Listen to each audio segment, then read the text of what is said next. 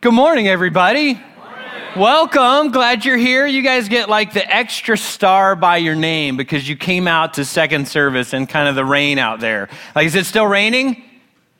A little bit? Okay, like between the services, it was rough. I thought there'd be three of us here, and I was thinking, like, this is going to be great, only three of us, and I won't have to preach again because they've heard it already. Um, but welcome, glad you're here today. Um, as we begin, I've got a question for you. Have, have you ever been lost before? Anybody ever been lost before? Like, okay, like I know it's a stupid question and we all should be raising our hands because we've all been lost before, but let me ask you another question, a little bit more humbling. Um, does anybody tend to get lost more than other people? Like, are you like willing to admit that? I know it's like a scary thing to admit in, in a church's size, but um, you know, this is safe place. You could admit that stuff. Well, a few years ago, uh, my family and I were up in Washington, D.C., uh, visiting a doctor for, for my wife and my kids. And we were there and we thought we would just take advantage of the time that we were there and, and turn it into kind of a tourism thing. We do a little bit of the tur- tourism stuff. Well, I don't know if you've ever been to DC before or into like a big city where it's a little bit confusing. So we're driving around DC and I am very confused. Like, I see the landmarks around, but I, I, don't know how to get to the landmarks. Like, oh, there it is. Oh, there it goes. Like, how do you get there? Like, I have no idea. So we turned down a road that I thought was the right road to get to where we needed to go and quickly learned that's not the right road. And so, being the guy that I am, I'm not stopping to ask questions or directions. Like, why would I do that? I'll figure it out. So I'm driving and I got us lost.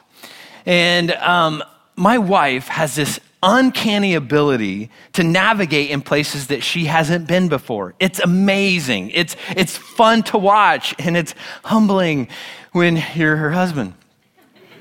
so my wife goes like, hey, I think if we take that road, maybe it'll connect to that road and we'll get to that road and we'll get to where we want to go. So let's go. Awesome. So she led us and we got out of where we were and we got to where we needed to be. So it was amazing. It was awesome. If you know my wife, she's awesome. If you see her today, tell her she's awesome and tell her her husband thinks she is one smoking hot babe. All right? I need some brownie points. That would be awesome. Now, if you're a guy, make sure you say your husband thinks you're a smoking hot babe. Don't just go up to my wife and say she's a smoking hot babe or you and I might need to meet out back. Okay, like we're talking about being lost. Like I'm lost in the message already. Like where are we supposed to be? I, I have no idea. All right, so here's what I found in life it is so easy to get lost in it. It's so easy to get lost in life. And I found in my own life, uh, I've been a pastor for 15 years, I've been a Christ follower for 39 years. And I've found it's so easy for me to get lost in life. It's easy for me to turn down a road I think's the right road, and then all of a sudden I look back and go, that's not the right road. And I'm confused and I don't know how to get back to, to where I was. Or there are moments, and I won't ask for a raise of hands, but there are moments, aren't there, where we turn down the wrong road on purpose. We know it's not going to lead to a good place, but we do it anyway. Why? Because we can because we want to in that moment. And so we take a detour in life, and then hopefully at some point on the detour, we go, you know what? Like, I'm so far into this, like, I got to turn around. I need some help. I am completely lost. Well, if you're new with us, we're in week two of a series called The 5G Life. And we're talking about how to stay on track in our relationship with God. We're talking about this, this spiritual development process that we have here at Epic. And, and we're looking at this roadmap that helps us navigate the complexities of life, helps us stay on track in our relationship with God, and can help us get back on track in those moments when we've gotten off track when we've gotten lost. We've ta- taken a detour and we realize, you know what, that was a detour, and I need to get back to, to where I need to be. Now, um, last week we handed out these wristbands. Everybody had on their seat a little wristband like this. And if you didn't get a wristband, uh, feel free to stop by our connection center and grab one of those. Um, on the wristband, it captures our 5G life. And I wear one of these almost every day to remind me of the spiritual growth process that we're in. And I use it on a consistent basis. So it's often for me, I'll look down at this process and, and I'll, I'll look and say, how am I doing in that area? What, what adjustments do I need to make in my life? Or God will speak to me through this process and say, you know what, like you're a little off track. in this spot. And here's how you need to get back on track. So let me explain the five G's, and then we'll jump into the second one that we're looking at today. So the five G's are this God, grow, gather, give, go. So God, grow, gather, give, go. So the first, God. So that represents talking and listening to God on a daily basis. So we talked last week about starting a relationship with God, how to do that, and how to grow that relationship through this thing called prayer. All right, so we do that through this two way communication, this two way conversation with God. We talk to Him and then we listen to Him. So today we're going to look at the second G. So that's the grow part. We grow by applying what we're reading in Scripture. And here's the powerful thing uh, God speaks powerfully to us through His written word. That's one of the primary ways that God speaks today, is through His written word for us. Third G is gather. Gather with a small group of Christ followers to learn to live in biblical community. The fourth G is give of your time, talents, and resources to advance God's kingdom. And the fifth G is go everywhere, tell everyone about the life of Jesus. So those are the five G's. There'll be a quiz uh, on your way out. Thanks for laughing.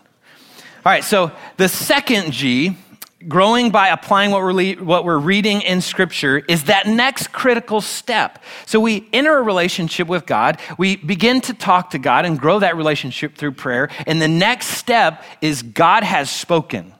And we need to read what God has spoken about, and we need to learn how to apply what God has spoken about. Now, today we're going to look at primarily one verse in the Bible, and we'll look at a, a few others, but we're going to try to pull apart one specific verse that talks to us about the Bible's uh, usefulness in our lives. So we'll look at 2 Timothy chapter 3, verse 16.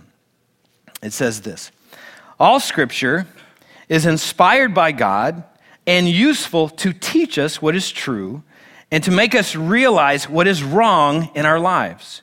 It corrects us when we are wrong and teaches us to do what is right. Verse 17 says, God uses it.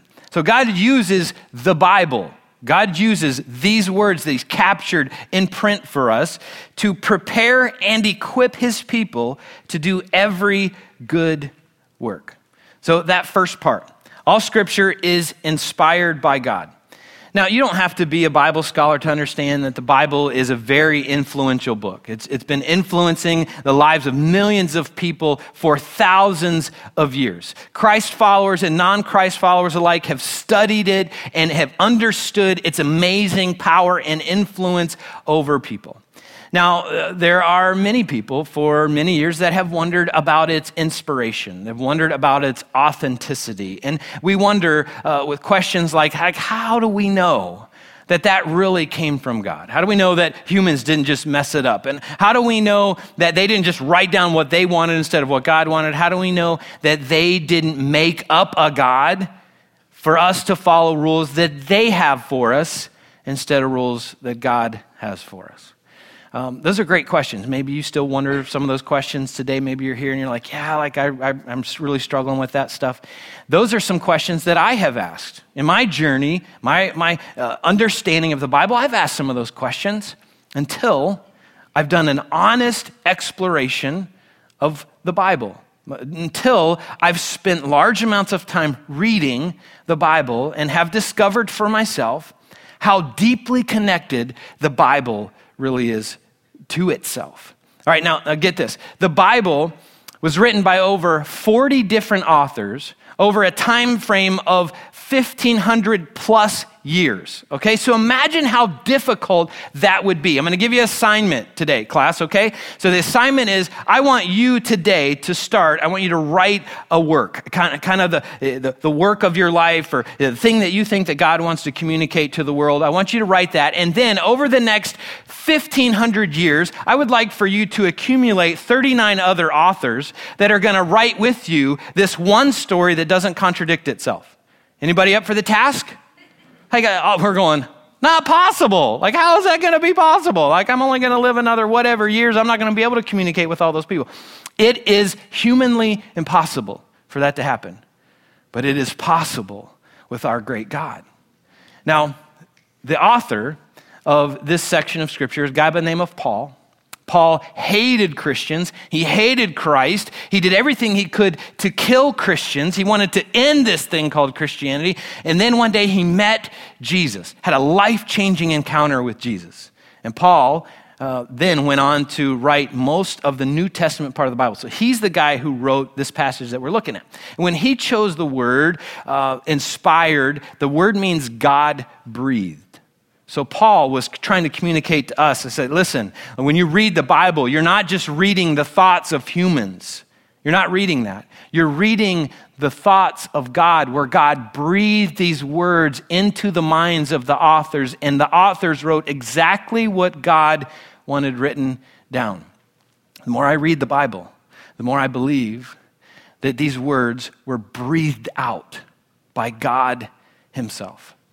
Now, you may ask, well, how is it possible, even if it, if it was God breathed at the beginning, how do we know that humans didn't get wrapped up in the process and, and mess it all up? How do we know that humans didn't warp what God in, originally intended for us to know? Well, think about it this way the Bible teaches that God is uh, all powerful, He's all present, and He is all knowing.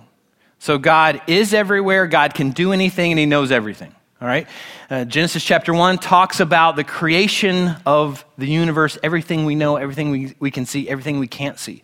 So, through God's power, God spoke and the universe burst into existence. Galaxies, stars, planets, everything we see and, and can't see came into existence at the power of God's spoken word.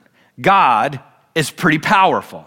That's the only thing that explains the universe to me. That, that's the best explanation uh, for me as, as I look at the options of things that we could choose from. All right, so if God is that powerful, I believe God is powerful enough to have his, his authors write exactly what he wants written, and then he has the power to protect those words for all time for us to read. I think God is that powerful.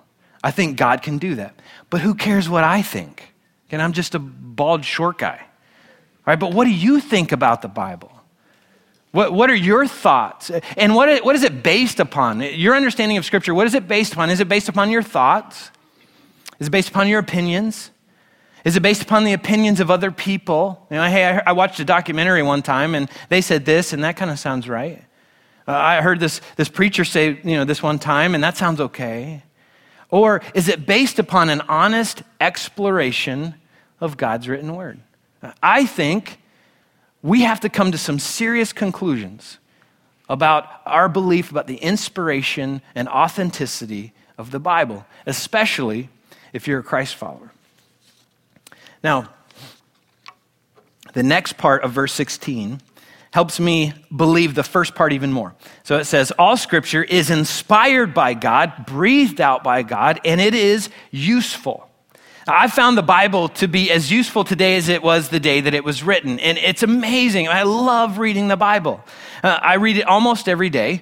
And uh, there are days that I, I'm, I'm reading a passage and I wonder, God, how is it possible that you had something written down several thousand years ago and it's the exact thing I need to read today? It helps me address the exact problem I'm facing. Has anybody ever experienced that? When you read the Bible. There are moments I open it up and I read that and I'm like, God, how is that possible?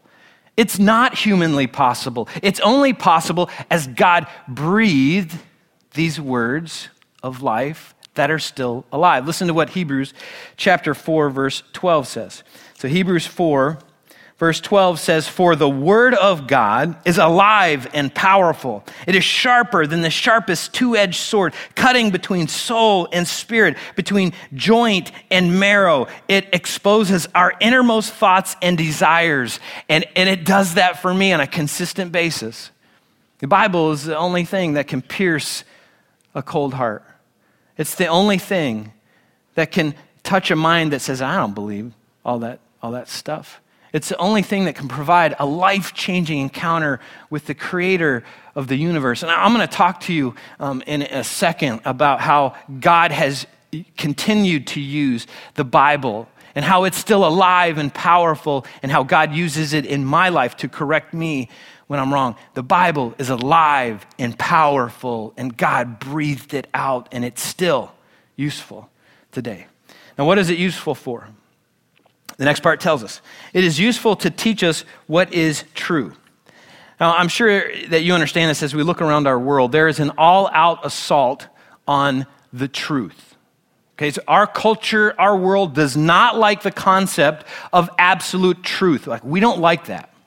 We like a more relative truth, a more personal truth, a truth that works for me may not work for everybody else. And so we think, you know what, like, like if it's true for you, that's great.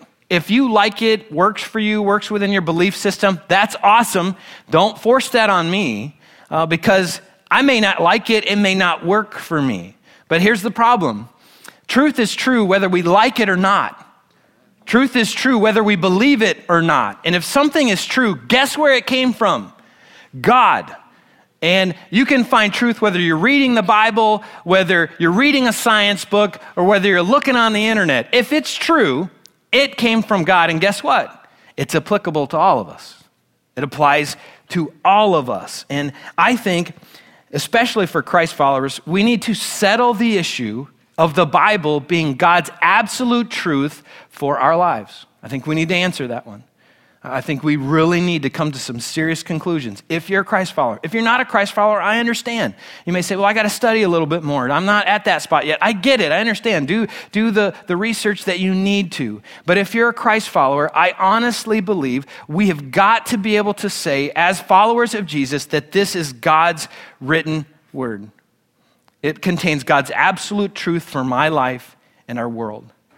Too many Christians today sort through the Bible and pick and choose what parts they want to believe and what parts they want to apply to their lives. And we read verses and we're like, yeah, I don't know that that applies to me. You know, like if, if they knew my story, you know, if they knew how, how hard of a life I've lived, if they knew how difficult that was for me, they would understand why this part of the Bible doesn't exactly apply to me. We can't pick and choose. Because if you picked something, I would probably say, well, well that's true for you, but it's not really true for me. And, and it, the same would be true if we reversed it. We have got to, as Christ followers, if you claim to be a follower of Jesus, we've got to come to a conclusion that the Bible is God's absolute truth and guide for our lives. All right, the next part. Verse 16 continues and it says, The Bible is useful to teach us what is true and to make us realize what is wrong in our lives. I've got some bad news for you. There's something wrong with you. Okay? And um, before you think I'm picking on you, I'm not, because there's something wrong with me. And there's probably something more wrong with me than there is wrong with you. Right, the Bible tells us, it says in, in Romans 3.23, it says, everyone has sinned. We've all fallen short of God's glorious standard. So the bad news is you're a sinner. I'm a sinner. Not a popular thing to hear today. Like, we don't like that word, like, oh, the S word. You just called me a sinner. Like, yeah, the Bible says we're sinners.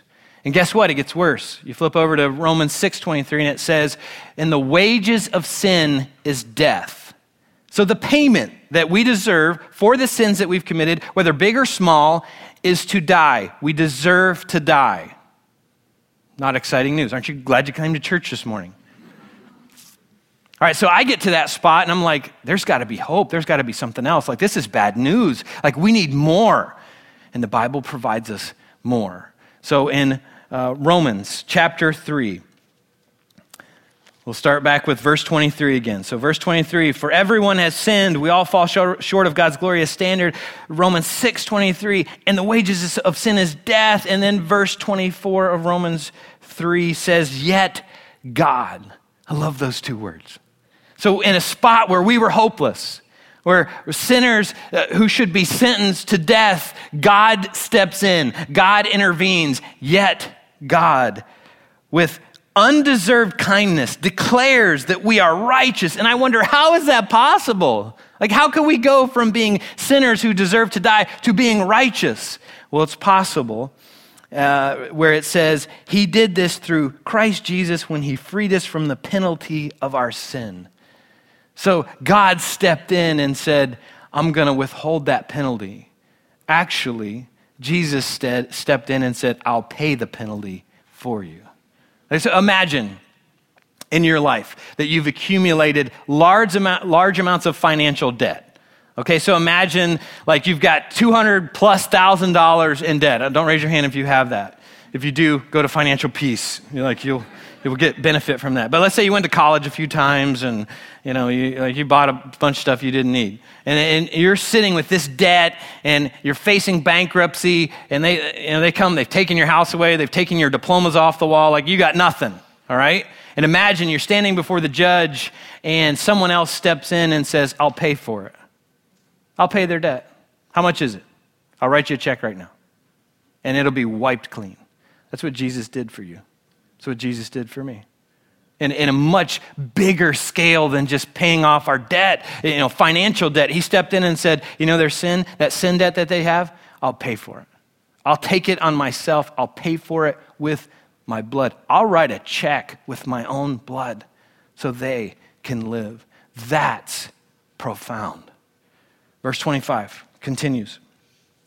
It says, For God presented Jesus as the sacrifice for sin. Like, here's something that I don't think we get. We give God a hard time for coming up with this sacrificial uh, system of atonement of sins, that, that something needs to die to be, to, for us to be made right with God. And we're like, well, well that's kind of unfair. Why would God come up with that? God came up with that, and He was the only one who would have to follow it. He was the only one that would have to sacrifice his most prized uh, relationship, relationship with Jesus Christ. And Jesus died. He wanted to, to pay that debt for us. So God presented Jesus as a sacrifice for sin. People are made right with God when we believe that Jesus sacrificed his life, shedding his blood. So, why is reading scripture and applying it so incredibly important? It is so important. If we don't read that, if we don't read the, the, those words like that, if we don't understand that we're sinners in need of a Savior, then we'll never come into a personal relationship with Jesus and never be able to, to have that relationship continue for all of eternity. So, reading Scripture is so incredibly important for us as followers of Jesus. It gives us the truth that we need. If we don't read it, we will miss out on some of the most profound truth that we can ever know. So, we've got to read it, and we've got to apply it to our lives. Last sentence in that verse 2 Timothy 3:16 says the Bible corrects us when we are wrong and teaches us to do what is right. So one of the things that I love about our God is he doesn't come along and say, "Well, you're a bunch of sinners. You deserve to die. Sucks to be you." He doesn't say that. Can you imagine a pastor saying that God would say sucks to be you? Yeah, sorry. Came out of my mouth. God doesn't say that. All right, so God comes along and says, Yes, I know you're sinners. Yes, I know you've turned off the road. I know sometimes by an accident, other times on purpose. I get that. But here's the deal if you'll let me teach you, I'll speak to you, I'll guide you back to where you need to be. I won't leave you there. I won't leave you where you are. I'll teach you how to live like Jesus. And I just, I love the reality of God doing that. So the more we read the Bible, the more God teaches us how to live like Jesus. Now, here's a recent example from my own life. I'm always trying to look for examples like, how does this apply to me? How does what we're talking about apply to me? And uh, this past week, God gave me two very specific examples of ways that, that God pointed out something in my life that wasn't right and needed to be corrected. So I'll tell you about one of those. On Monday, uh, kids were getting ready to go back to school, so I, my wife and I have four kids. One in college, a senior in high school, one in middle school, one in elementary school. So we got all the schools covered right now. Um, so our youngest, uh, Cody, he's 10 years old, fifth grade. Uh, he was getting ready for school, so we're sitting down, we're eating breakfast together, we're reading the Bible together, reading through uh, Proverbs 24 that day, and we came across verse 17 and 18. So verse 17 and 18 says, Don't rejoice when your enemies fall don't be happy when they stumble, for the Lord will be displeased with you and will turn his anger away from them. So I read that and I thought, what a powerful verse for, for my little guy who's getting ready to head off to school. Because here's what I know he's going to go to school and there's going to be some kids in his class he doesn't like. There's going to be some kids in his class that he would go, I don't know if I'd call him an enemy, but, you know, I don't really like that person, and he may struggle in that relationship. So we talked about that, and, and, and Cody goes, Dad, I do that. Like there are moments that somebody at school that I don't really like, if something bad happens for them, they get hurt on the playground, they get a bad grade, inside, I'm happy about it. We talked about how, hey, that, that's, that's not cool. God doesn't want us to do that. And teachable moment was over. He went off to school. God came back later, tapped me on the shoulder, and said, Teachable moment's not over. Uh, this one's for you. And uh, we began this conversation uh, about not an enemy in my life, but a friend. So I've got this friend in my life that everything seems to go very well for him. Um, any anytime he like starts something new, like it seems to go great. He like got, got the Midas touch. I'm not sure. Like you know, turns to gold all the time. Anybody have somebody like that in your life that like like really? So every time we get together, he tells me something new that's really cool that God is doing, and it's just amazing. And outside, I'm like, oh, that's awesome. Inside, I'm like, really? Again? Come on. Like, like, why can't that happen in my life? Like, my life's not cool like that. Like, what's the deal? And uh, recently, something not so good happened for him. Guess what I felt? I was secretly happy.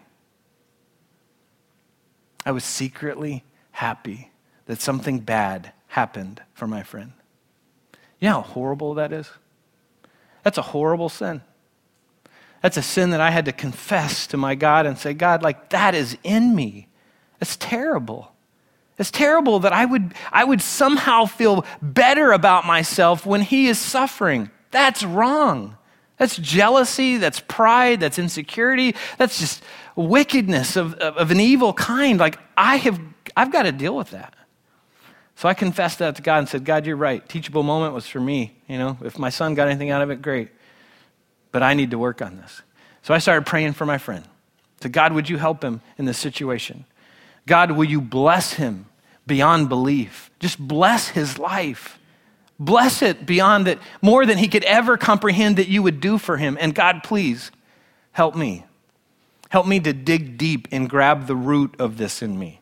I don't want that in me. I want to celebrate when my friends are celebrating. And I want to I wanna weep and, and grieve with my friends when they're going through something very difficult. So, Lord, would you rip this thing out of me? The Bible has the supernatural ability to correct us when we are wrong and to teach us how to do what is right if we will read it and if we will apply its truth to our lives. So that's the second G. We grow by applying what we're reading in the Bible. Now, with a, a crowd this large, um, you could probably understand that we've got all kinds of perspectives and experiences with the Bible. We've got people who say, I don't know anything about the Bible, but I'm real uh, skeptical of it, to people who know a lot about the Bible, and way more than I do. So let's start with that first group of people. So if you're a person who says, you know, and I'm real skeptical of the Bible, you know, like I'm not sure it's, it's inspired, it's, it's God's word, here's what I would encourage you to do do some serious study, do some research for that. Eh, if what the Bible teaches is true, that one day we will stand before God and give an account for our lives, if what Hebrews 4 says is true, that we are accountable only to God, then one day we're going to have a conversation about what we understand Scripture teaches and its application for our lives. I think you owe it to yourself to be able to rule that out, whether you think the Bible is valuable to you or not. So I think you owe it to just spend some time doing some research. Here's some, some helps that I, I recommend for you. Number one, the first book is The Case for Christ by Lee Strobel. So Lee Strobel was an investigative journalist with the Chicago Tribune and he was an atheist. He didn't believe in the Bible, didn't believe in Christianity, and thought it was all made up. And so he spent over two years studying the claims of the Bible, studying the claims of Christianity in an attempt to disprove it. This book is the result of his work. So if you need evidence that helps you point to the authenticity of Scripture, if you need lots of evidence, this is a great book uh, for you as you read through that and you'll understand where he's coming from, from an atheist perspective, saying there is no God. Um, so I recommend that you read this book. Next book is called A Search for the Spiritual Exploring Real Christianity by James Emery White. This is a short book, and it answers some big questions like why does the death of Jesus matter? Why does the resurrection of Jesus matter? Why does the Bible teach that Jesus is the only way to, to a relationship with God and to eternity. So if you have questions like that, this would be a great book for you to read. Now, I've listed both of these books on our Spiritual Growth Challenge that you can pick up at our Connection Center before you leave today. So it's just a one page document that helps us dig d- deeper in what we're learning on Sunday. Now, the next group of people I'd like to address real quick are people that may not know much about the Bible. You don't really question its authenticity, um, you're just not sure what the Bible teaches. Uh, I would encourage you to learn the Bible, determined to learn it. You'll be amazed at how much you can learn if you just say, you know what, I'm going to start today and I'm going to learn what God teaches in the Bible and how to apply it to my life. So here's some recommendation for how you can do that. The first is when you come in, pick up a spiritual growth challenge. There is a Bible reading plan on that. Before you leave, you can pick up a spiritual growth challenge. And then throughout the week, just follow along with that. It, takes what we're learning on Sunday just a little bit deeper. A great way for you to be learning uh, the Bible. The next thing I recommend is to take notes. Take notes on whenever the Bible is being taught. So if you come here, uh, uh, get a spiritual growth challenge, flip it over in the back. You can take notes there. In the back of your announcement sheet, you can take notes. Bring a notebook with you, whatever.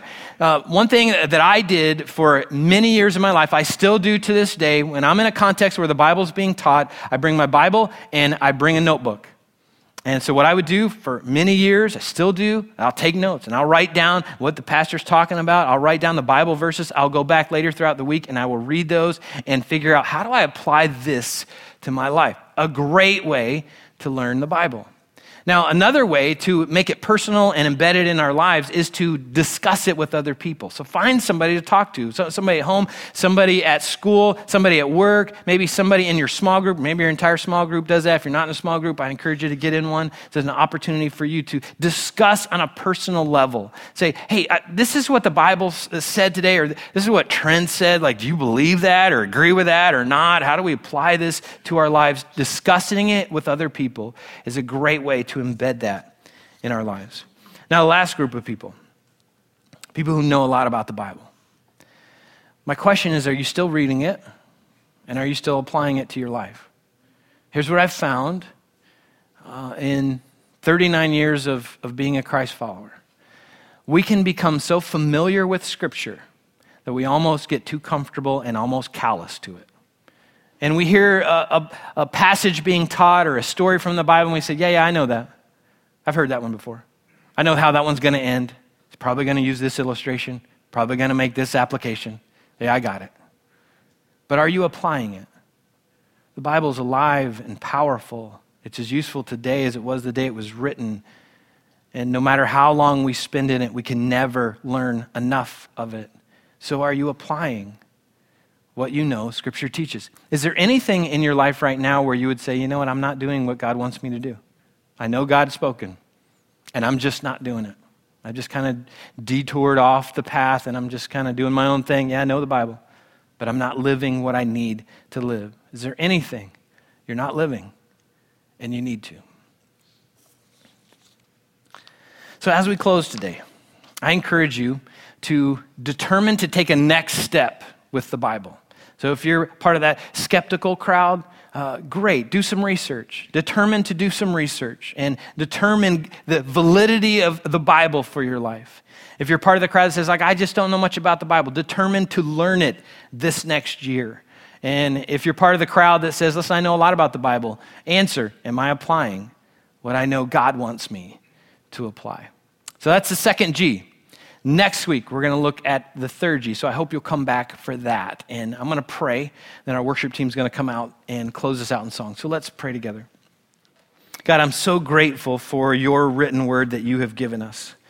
Uh, Lord, it is alive and powerful for our lives today. And God, it's just amazing to, to read it. And Lord, the more we get into it, I, I think the, the more answers we get to those questions that we have about it.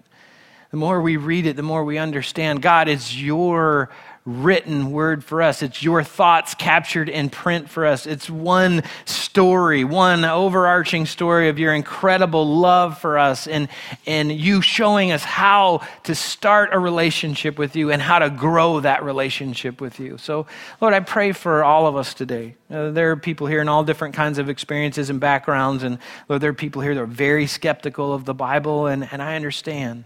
Lord, I pray that they would determine to take a step towards you. Take a, take a step towards really studying the Bible to come to their, their own conclusions. Lord, those who don't know much about the Bible, I, I pray that they would determine today to say, you know what, I'm going to learn. I'm going to come up with a strategy. I'm, I'm, I'm going to take notes. I'm going to talk to other people. Uh, I'm going to have a Bible reading plan. I'm just going to learn this next year. And I pray that you would bless them as they do that. Lord, those of us who know a lot about the Bible, I pray that we would live it. Jesus, you said that if we really love you, we'll do what you say. So, Lord, I pray that if there's somebody here this morning that just kind of needs to get back on track with you, that they would determine to do the right thing, that they would allow your written word to correct them and then teach them how to do what you've asked them to do. So, Lord, again, we are grateful for your written word as a guide, as a roadmap for our lives. I pray for all of us as, as followers of you, for those of us here that are in that spot, that we will say, This is God's absolute truth for me, and we will apply it to our lives on a regular basis. In Jesus' powerful name, we pray this. Amen. Well, good morning, Epic. Welcome. My name is Carla. I'm going to tell you a few things that are going on here at Epic, like what that video is about. We believe that life change happens not in rows, but in circles. And in order to have those conversations, those meaningful conversations, you need to be in a small group. And so we are starting Starting Point in uh, September 13th. We're having an info meeting for Starting Point. And so, if you've never done a, start, a small group and you're new to Epic, jump into Starting Point. It's a great experience. Starting Point is a nine week conversational environment where we walk through the story of God and begin to experience community. It's awesome. It was one of my favorite things that I've done at Epic. So, if you're interested in that, we're having an info meeting on September 13th. You can sign up in the back or online at theepicchurch.com. If you've been through Starting Point and you're ready to get into a long term small, uh, small group, you can join one of our community groups. We're launching a five week uh, community group experience for men's, women's, and couples groups. So if you want more information about that, it starts September 13th. You can again sign up in the back, get more information, or go online at theepicchurch.com. Well, if you're new with us, thank you so much for joining us this morning. We are so glad that you're here. If you want to get more information about who we are, why we're here, you can stop by the Connection Center. We would love to say hi to you. Today, we're having a preview meeting for our Financial Peace University. And every year, EPIC offers Financial Peace University, which is a nine week course put together by financial expert Dave Ramsey. And it is an amazing experience in unlocking God's principle and God's word about how to manage and operate your finances. So, Take, if you're interested in that, they're having the uh, preview meeting in the teacher's lounge after service, um, right around this this uh, curtain wall um, to my right. So check that out. Well, the kids might be back in school, but we are still having summer weather, and unfortunately, we had to cancel our epic day at the park. So follow us on Facebook or listen in the next little while, and we'll, we'll let you know when we're able to reschedule that. Each week, 600 families go with our partner, Grace Community Food Pantry, for food. 600 families. And in September, we are hosting a food drive to help them provide for those families. So, on your way out, grab a paper bag from our Connection Center, and you can fill that up, bring it back any Sunday through September, and make a difference in those families' lives. Let's show our community that we are for Flagler. One of my favorite things every week is getting in the car and talking with our son Ephraim about what he learned about um, in, in school in, in Sunday class. And so last week he was super excited because Jesus ate fish on the beach, mommy. And I think he was fascinated because I can't get him to touch fish with a like 12 foot fork. but it was so cool to hear him so excited about what he's learning in his class. So you, we are able to minister to hundreds of kids in Epic Kids because of you give of your time, your talents, and resources. So if you want to, if you call Epic home and you want to continue to partner with us financially, you can do so today in the giving boxes behind each of the seating sections or online at theepicchurch.com. All right, I'm going to pray for service so that we can get into the good stuff. God, I just thank you for just who you are, for being such a good, loving Father. And I, I thank you that we have a place to gather to learn more about you every week. I pray that you would just speak to our hearts through this message and that we would continue to grow in our journey, wherever we're starting from, wherever we are in our walk with you. I just pray, God, that you would help us move forward in our relationship with you. Thank you for this day. Thank you for this time together. In Jesus' name, amen.